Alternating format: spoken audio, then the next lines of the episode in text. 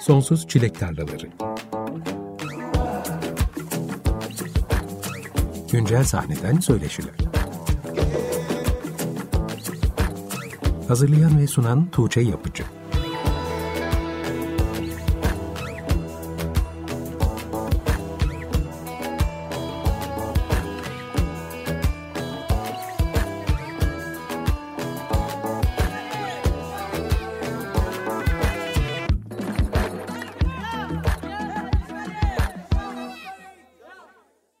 95.0 Açık Radyo'da Sonsuz Çilek Tarlaları programından herkese merhaba. Ben Tuğçe Yapıcı. Programın açılışını besteci ve prodüktör Ozan Tekin'in 27 Mayıs'ta yayınlanan Anarya albümünden No More Home adlı parçayla yaptık. Ozan Tekin'le bundan yaklaşık bir sene önce geçen yıl Mayıs ayında bu programda buluşmuştuk. O zaman Anarya albümünün ilk EP'si yayınlanmıştı.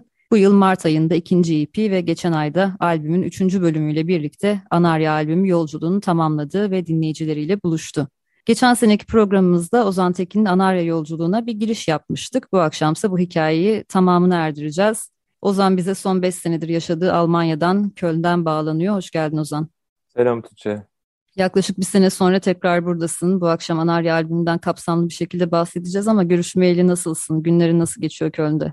İyiyim, çok iyiyim. Tabii albüm çıkışıyla beraber öncesi de dahil tabii ki ama e, epey yoğun bir tempo var bu ara. Ama bir yandan da burada günlerin uzaması, işte göçmen kuşların geri gelmesi falan gibi böyle güzel şeyler oluyor. Daha çok bunlarla ilgilenmeye çalışıyorum bir yandan da. Öyle. Geçen ay Ahkozmos'u konuk etmiştim. O da Berlin'de yaşıyor biliyorsun. Başa Almanya'da pandemi sonrası bugünlerde kültür sanat hayatının nasıl bir geri dönüş içerisinde olduğunu sormuştum. Sen de bize belki biraz Köln'deki manzarayı aktarırsın. Çünkü geçen yıl seninle konuştuğumuzda oralarda da buradakine benzer bir durum vardı. Şimdilerde nasıl kültür sanat hayatındaki canlılık, pandemi öncesindeki duruma geri dönüş yapıldı mı yoksa pandemi hala varlığını hissettiriyor mu? Yani aslında bayağı pandemi öncesi gibi hatta daha da agresif bir şekilde diyeyim yani her yerde bir konser, bir event oluyor. Bir de Köln hani Almanya'nın kültürel anlamda önemli noktalarından biri ve dünyaca tur yapan ya da Avrupa içerisinde tur yapan birçok act'in de uğradığı bir yer genellikle. O yüzden epey bir konser oluyor şu anda burada. Ben de yaklaşık 3 sene sonra yani ilk defa böyle işte 1000 plus veya artık 1500-2000 kişilik kapalı bir alanda kimsenin maske falan takmadığı böyle büyük bir konsere gitmiş oldum 2 hafta, 3 hafta önce moderat konserine gittim.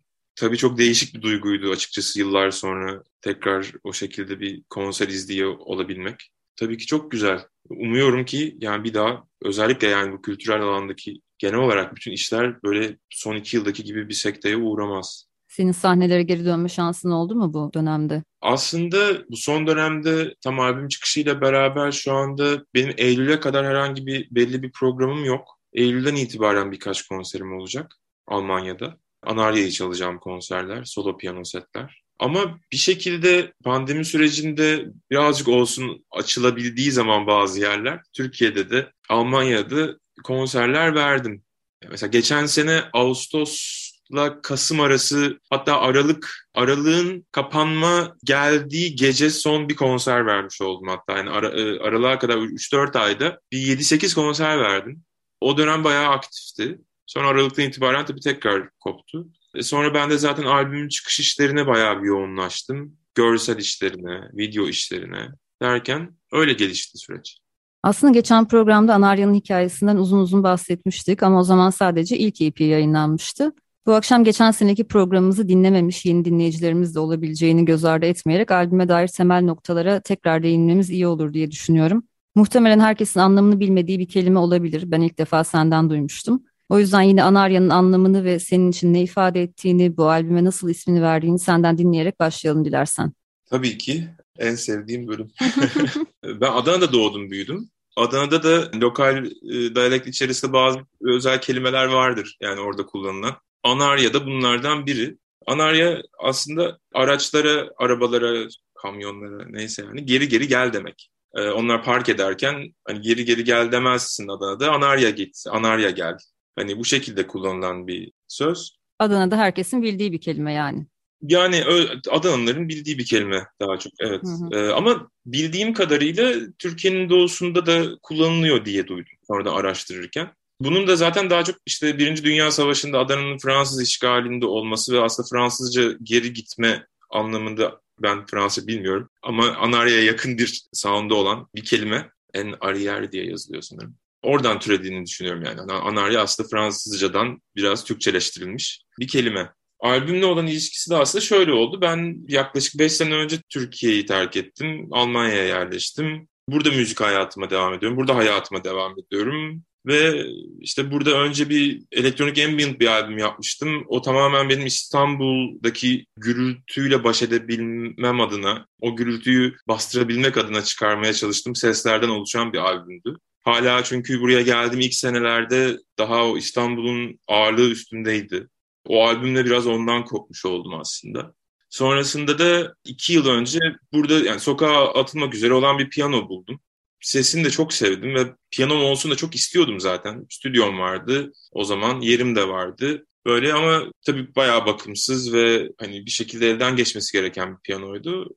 O piyanoyu bir şekilde aldım, taşıttım, koydum işte stüdyoya yaklaşık son 5 senedir çıkan piyanoda çaldığım bazı parçalar vardı ama hani o piyanonun filtresinden geçti bazı şeyler ve bir yandan da ben uzun yıllar işte sahnede keyboard çalan, synthesizer çalan, işte elektronik müzik yapan bir insan olarak bir anda sadece piyano ile baş başa kaldım. Ben de ilk piyano çalmaya başlayarak müzik öğrenmeye başlamıştım 5 yaşında. Ama çok uzun yıllar piyanom olmamıştı. Bir şekilde yıllar sonra tekrar böyle piyano ile baş başa kalmak, müzikal anlamda da sadece bir piyano üzerinden bir müzik yazmaya çalışmak çok iyi geldi bana. Bir de bu tabii tam pandemi sürecinde oluyor. Ve o parçalar böyle yavaş yavaş birleşmeye başladı. Ve ben böyle yani aslında şey gibi yaşlı bir piyano ile konuşuyorum gibi hissediyordum. Çünkü müzik benim için bilmiyorum sanki acaba bazen ana dilimden daha mı rahat konuştuğum bir şey, daha mı rahat kendimi ifade ettiğim bir şey diye yani bir dil olarak düşündüğünde müziği böyle bazen nereye koyacağımı şaşırıyorum. O kadar önemli benim için ama orada böyle çok ayrı bir açıklık doğdu benim için ve sonrasında da bir yandan da o piyano böyle hani elimde kalacak bir gün falan gibi hissediyorum. Kendim onarmaya başladım. Kendim bir şekilde böyle dilinden anlamaya çalışıyorum. Ama böyle hani yaşlı bir insanın son günlerini sanki onunla geçiriyormuşum gibi hissediyorum ve hani o yaşlı işte piyano veya insan o geçmişini düşünüyor artık ölmeden önce falan gibi böyle bir geçmişe bakmak, hani geçmişe dönmek nasıl olurdu falan gibi bu tarz fikirler vardı aklımda. Parçaların hiçbiri daha ortada yokken bu anarya ve bu metafor bir şekilde birleşti kafamda. Bir de tabii burada 5 yıldır bir göçmenlik gömleği üstünde göçmen olarak hayatıma devam ediyorum ve bunun üzerinden yaşadığım da bir sürü tecrübe var. Sanıyorum yani hem buradan başlayarak sonra da böyle işte öncesinde 13 yıllık bir İstanbul maceram var. Öncesinde de Adana'daydım zaten bir şekilde yani şu güne kadar yaşadığım zamanı geriye dönüp baktığımda ne olur? Müzik olarak o zaman aklımda kalan veya his olarak bir şekilde bende yer etmiş bazı durumları nasıl ifade edebilirim? Veyahut da o hislerle hangi parçalar bir şekilde oturdu böyle hani buluştu falan derken bu Anarya hikayesi çıktı aslında. Geçen yıl programda konuk ettiğim sanatçıların anlattıkları hikayeler arasından aklımda en çok yer edenlerden biri senin bu albümü kaydederken çaldığın piyanoyla kurduğun ilişkiydi. Senin onu tamir etmen süreç içerisinde piyanonun yaşadığı değişimler, bunların müziğe yansıması zihnimde çok kuvvetli bir imge olarak kaldı. O zamandan beri maceralarınız nasıl ilerledi? Piyanonun son durumu nedir? Öncelikle şöyle bir şey oldu. Albüm prodüksiyonunu bitirmeye bir hafta kala geçen yaz burada çok büyük bir sel felaketi oldu. Ve stüdyomu su bastı. Oo. Ve ben piyanoyu mu kurtaracağım, ne yapacağım falan filan böyle gerçekten çok sıkıntılı bir süreç oldu. Bir şekilde stüdyoyu kurtardım ama stüdyonun olduğu bütün bodrum katı çok kötü oldu ve o stüdyoyu terk etmek zorunda kaldım. Burada da paylaşımlı bir evde kalıyorum. İşte üç kişi yaşıyoruz. Ama görece büyük bir odam var. Stüdyomu tamamen bu odaya taşımak zorunda kaldım. Piyanoyu da atamadım. Piyanoyu da getirdim buraya. Ama piyano gün be gün çok daha kötü hale geliyor ve akort tutmuyor artık yani doğru düzgün. Ömrünü tamamlıyor yani. Şu anda maalesef öyle. Yani bu senenin başıydı. Biraz daha yatırım yapmak istedim. Ve sonunda bir işte piyano tamircisi çağırdım. O birazcık elden geçirdi, etti falan böyle. 2-3 ay sonra tamamen eski haline geri döndü. Ama bana kocaman bir albüm bıraktı bu piyano. O yüzden böyle atamam da yani hani veremem de sanıyorum. Ama yeniden tekrar böyle bir albüm kaydetmek için artık pek uygun bir halde olmadığını düşünüyorum maalesef ki. Ama tabii ki şeyin çok büyük önemi var Anarya'da. ben hani bir müzisyen olarak kendimi çok piyanist olarak tanımlamadım hiç. Her ne kadar hep tuşlu çalgılarla hani haşır neşir olsam da. Piyanoyu hem tamir edip hem onunla bir şarkı yapma hali başka bir bütünleşik bir hal yarattı. Ve aslında o halin yansıması var Anarya'da ki belki de Anarya'yı özel kılan şeylerden biri bu yani. Şimdi başka belki biraz daha yeni bir piyano alıp onunla yeni parçalar yaptığımda ya da hali hazırda olan parçaları onunla yaptığımda ne olacağını bilmiyorum. Ama yani iyi ki tabii ki bu piyano çıktı karşıma. Şu an böyle konuşuyorum çünkü şurada sana bak bakıyorum bir yandan yanımda böyle e, ona bakıp konuşuyorum gibi oldu. Ee, o bir kişilik artık çünkü. E, yani evet bir ismi yok ama benim son iki senemdeki en büyük olay o oldu gerçekten. İyi ki de oldu yani. Ama artık hani piyano tamircileri de bana ne olur bak çağırma bizi. Çünkü adam akord yapıyor. Hani yıllardır bu mesleği yapan bir insan iki saatini harcıyor, akordu bitiriyor, kalkıyor yerinden. Ben çalmaya başlıyorum. Ben de bayağı duyuyorum çünkü ben de akord yapıyorum ama tabii ki onlar kadar iyi değilim. Benim kendimi çok uzmanlaştırdığım bir durum değil. Akord hemen kaçmış olabiliyor. Onlar da tabii ki çok canları sıkılıyor yani. Hani onların hani mesleği bu. Ee, adam görevini tam ifa edemediği için orada böyle kötü oluyor falan. Öyle yani.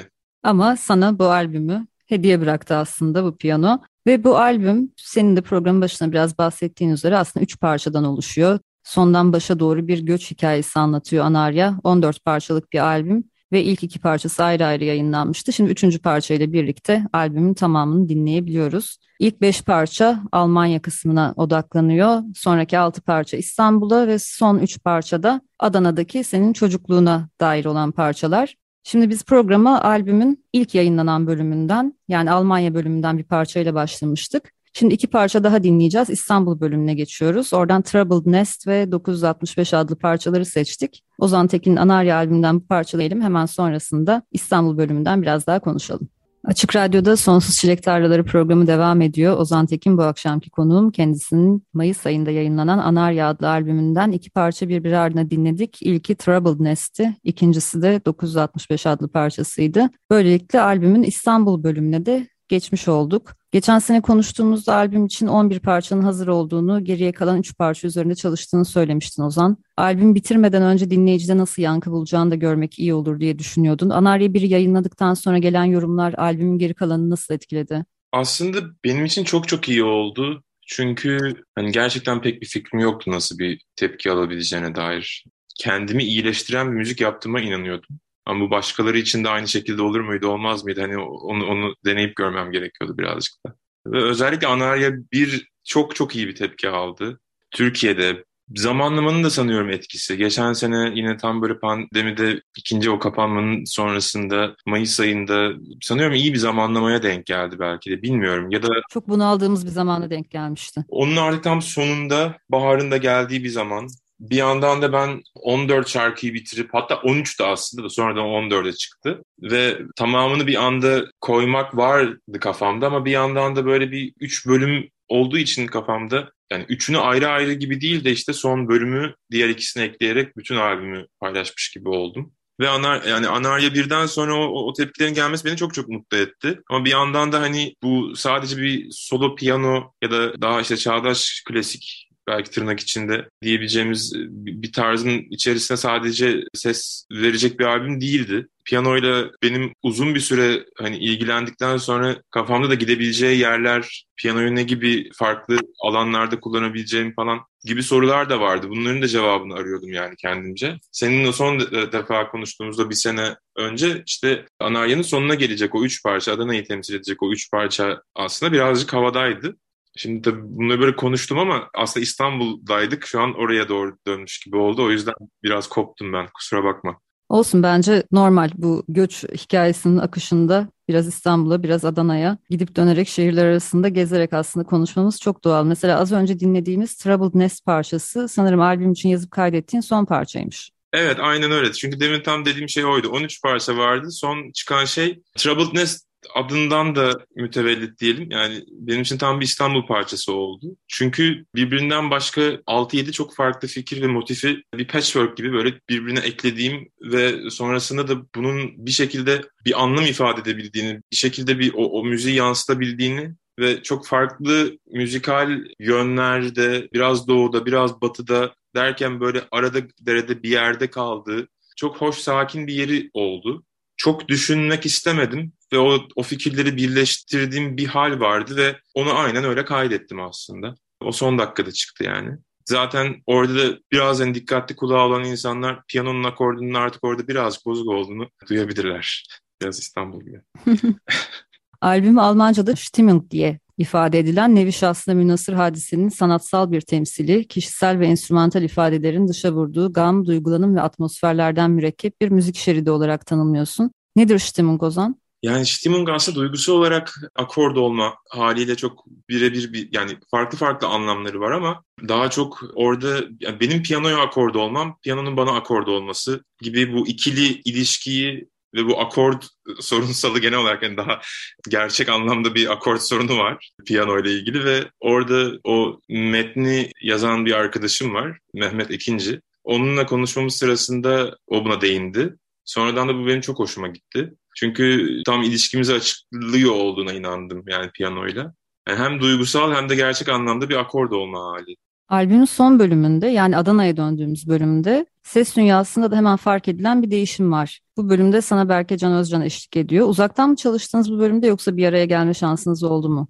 Yok hiç olmadı. Tamamen uzaktan çalıştık. Belki Antalya'da bir kulübedeydi. O kulübede kaydetti o davulları, perküsyonları ve daha bir sürü oyuncağı. Yani Türkiye'de müzisyen olarak çok uzun yıllardan beri projelerini takip ettiğim ve benim için yeri çok özel olan müzisyenlerden biridir. Çünkü bir davulcu olmanın yanında bir müzisyen, bir prodüktör olarak bence çok çok geniş bir dünyaya hitap edebiliyor ve çok farklı dünyaları bir araya getirebiliyor. Çok başka bir müzikal kulağı var ve onun bu albüme girebilmesi benim en büyük şanslarımdan biri yani. Herhalde ilki bu piyanoyu bulmak, ikincisi de Berke'nin çıkması gerçekten. Çünkü bu uzun albümün sonunda başka bir yere varması ve çocuklukla ilgili daha çok yani Adana aslında orada bir şehirden daha çok benim çocukluğumla alakalı bir yani metaforik olarak orada bir çocukluk ve o çocukluk zamanındaki meşru tembellik, sorumsuzluk, ve bir şekilde olgun zamanlardaki giderek hani dünya algısının daralmasından ziyade tam tersi o açıklık halini bir müzikal tarzda da yaratmak istedim aslında. Çünkü 11 şarkı çok daha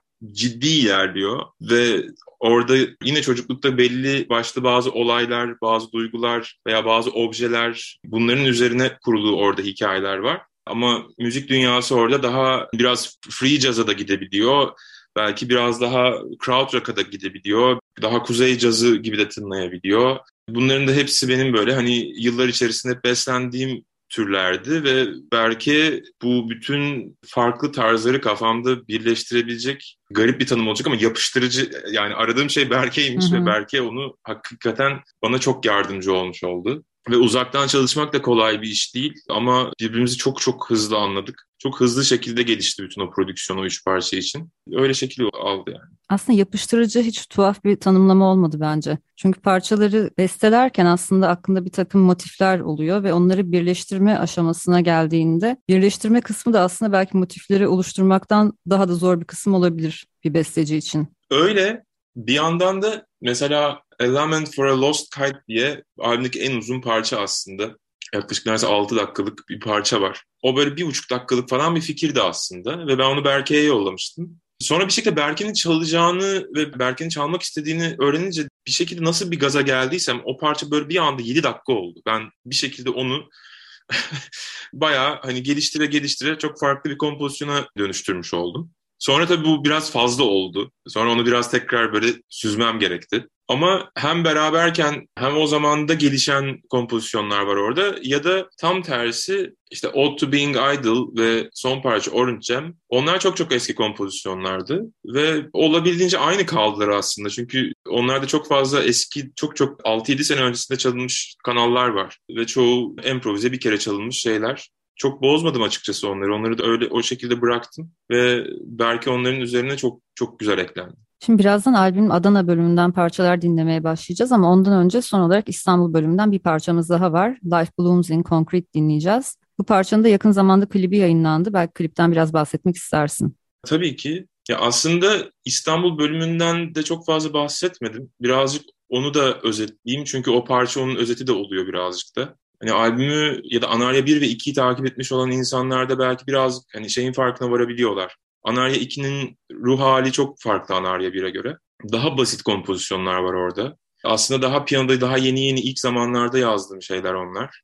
Yani hepsi değil ama bazıları öyle. Ve İstanbul'da yaşadığım sürede orada içinde bulunduğum bir sürü proje oldu, e, bir sürü farklı müzik yaptım, bir sürü farklı müzisyenle çaldım. Ve o zamandan üstüme belki ne diyeyim artık yapışmış bazı müzikal duygular vardı diyeyim. Onu ne kadar basitleştirebilirim ve hani yani İstanbul çok kaotik bir yer. Bende de daha çok o kaosu ve o kaosla nasıl mücadele ettiğim hali üstünde kalmış bir şeydi. Ve o kaosa olabildiğince böyle daha minimal, olabildiğince basit bir müzikle cevap versem acaba o onu nötralize eder mi? Bir şekilde hani o zamanki ruh halim yani farklı farklı zamanlardaki ruh hallerimi düşündükçe İstanbul bölümündeki parçalar biraz o şekilde çalışıyor benim kafamda.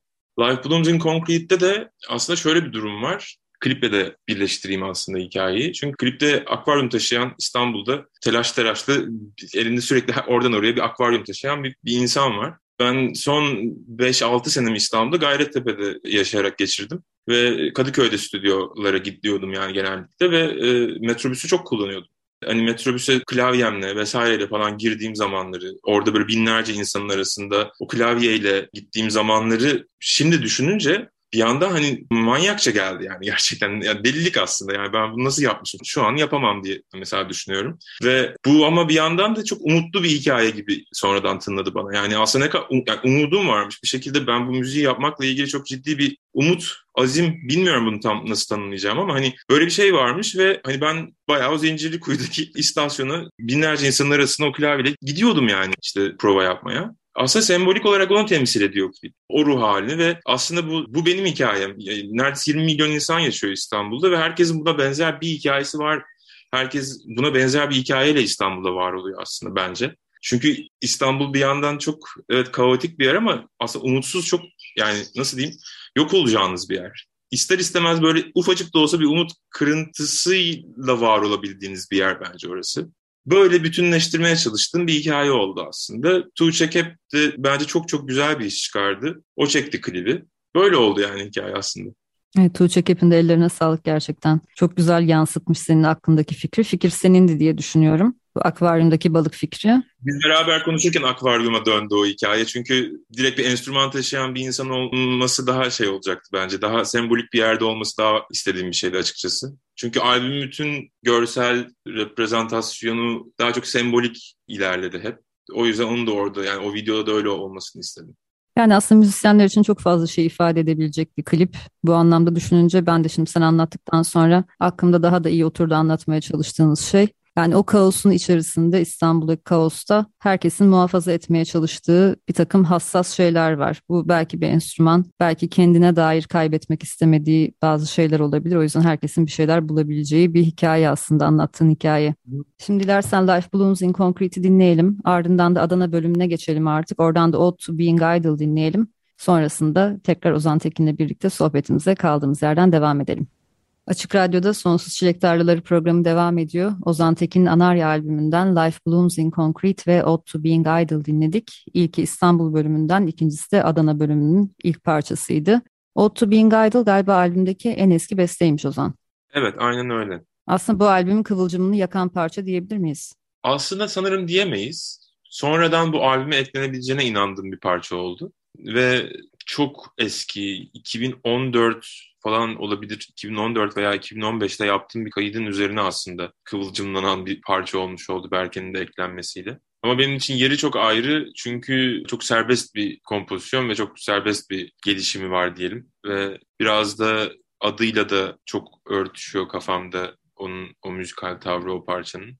Adı da daha çok aslında yine işte çocukluğun meşru sorumsuzluğuna bir atıf birazcık. Ve bir yandan da çocukluğun daha işte o serseri hali, bilmiyorum ben Adana sokaklarında çok daha böyle 5-6 yaşındayken falan sokak sokak böyle oyunlar oynardım yani hani sokaktaydım ben çok sokak yani sokakta çocukluğu geçmiş herhalde belki böyle ne bileyim son nesil falan mıydım bilmiyorum. İstanbul'da yaşayan arkadaşlarımın o kadar yoktu belki ama benim öyle bir halim vardı. O zamanları da birazcık hatırlama hali aslında. Peki solo çalışmalarının yanı sıra tiyatro, film ve televizyon yapımları için de müzik ve ses tasarımı yaptığını biliyorum. Geçen yılda biraz konuşmuştuk ama son dönemde bu alanlarda da üzerinde çalıştığın yeni üretimler var mı? Var. Şöyle ki işte ben Köln'de yaşıyorum. Buraya yakın Bonn şehri var. Orada bir özel bir tiyatro topluluğu var Fringe Ensemble diye. Onlarla dönem dönem çalışıyorum. Önümüzdeki haftalarda hatta yeni bir proje yapacağız onlarla. Bir yandan da geçtiğimiz aslında Eylül ayından beri kaç ay oluyor artık bilmiyorum şu anda. Hauschka mahlası olan Volker Bertelmann var Alman kompozör. Onun film ve yani televizyon ve film müzik prodüksiyonlarında ona asistanlık yapıyorum. Onunla beraber çalışıyorum. Şu anda aslında hani gündüz işim bu uzunca bir süredir. Geçen sene aslında pandemi dolayısıyla tiyatro sahneleri de kapandığı için biraz sekteye uğramıştı bu alandaki çalışmaların. Ama hareketliliğin artmasıyla birlikte tekrar sen de o alana dönüş yapmışsın. E, aynen. Yani burada başka Türkiye'de de ayağı olan Şermola performans var. Bir ayakları da Almanya'da. Senenin sonunda da onlarla bir performans için çalışmaya başlayacağız yazın. Açıkçası hani belli solo üretimlerin ardından daha farklı kolaboratif üretimler yapma hali benim hep böyle bir döngüm oluyor. İyi de geliyor. Biraz dışarı açılıp Biraz kafamı da temizlemek iyi geliyor. Farklı işler yapmak da iyi geliyor. Ondan sonra da umuyorum kışında üçüncü albüme doğru giriş yapacağım. Bu arada Anarya albümünün bu ay içerisinde plağı da yayınlanacak. Albüm çıkışından kısa bir süre sonraya yetişmiş olması çok güzel bence. Dünyada plak fabrikalarının yoğunluğunu sen de biliyorsundur zaten. Siparişlere yetişmekte çok zorlandıkları bir dönemdeyiz. Genellikle albümler dijitalde yayınlandıktan aylar belki hatta bir yıl sonra plak olarak basılabiliyor. Ama senin plağına herhalde bu ay kavuşacağız. Evet umuyorum haftaya önceki ben kavuşacağım. Ondan sonra da inşallah dileyenlere kavuşturacağız plağı. O konuda çok çok mutluyum. Narya'nın plak olarak yayınlanması benim için önemliydi. Yani öyle eski bir piyanoyla yaptığım bir kaydın bir plakta da ses vermesi önemliydi. O yüzden çok çok mutluyum. Kaç adet basılacak Ozan? 300. Peki hangi yollarla ulaşabileceğimiz belli mi şimdiden?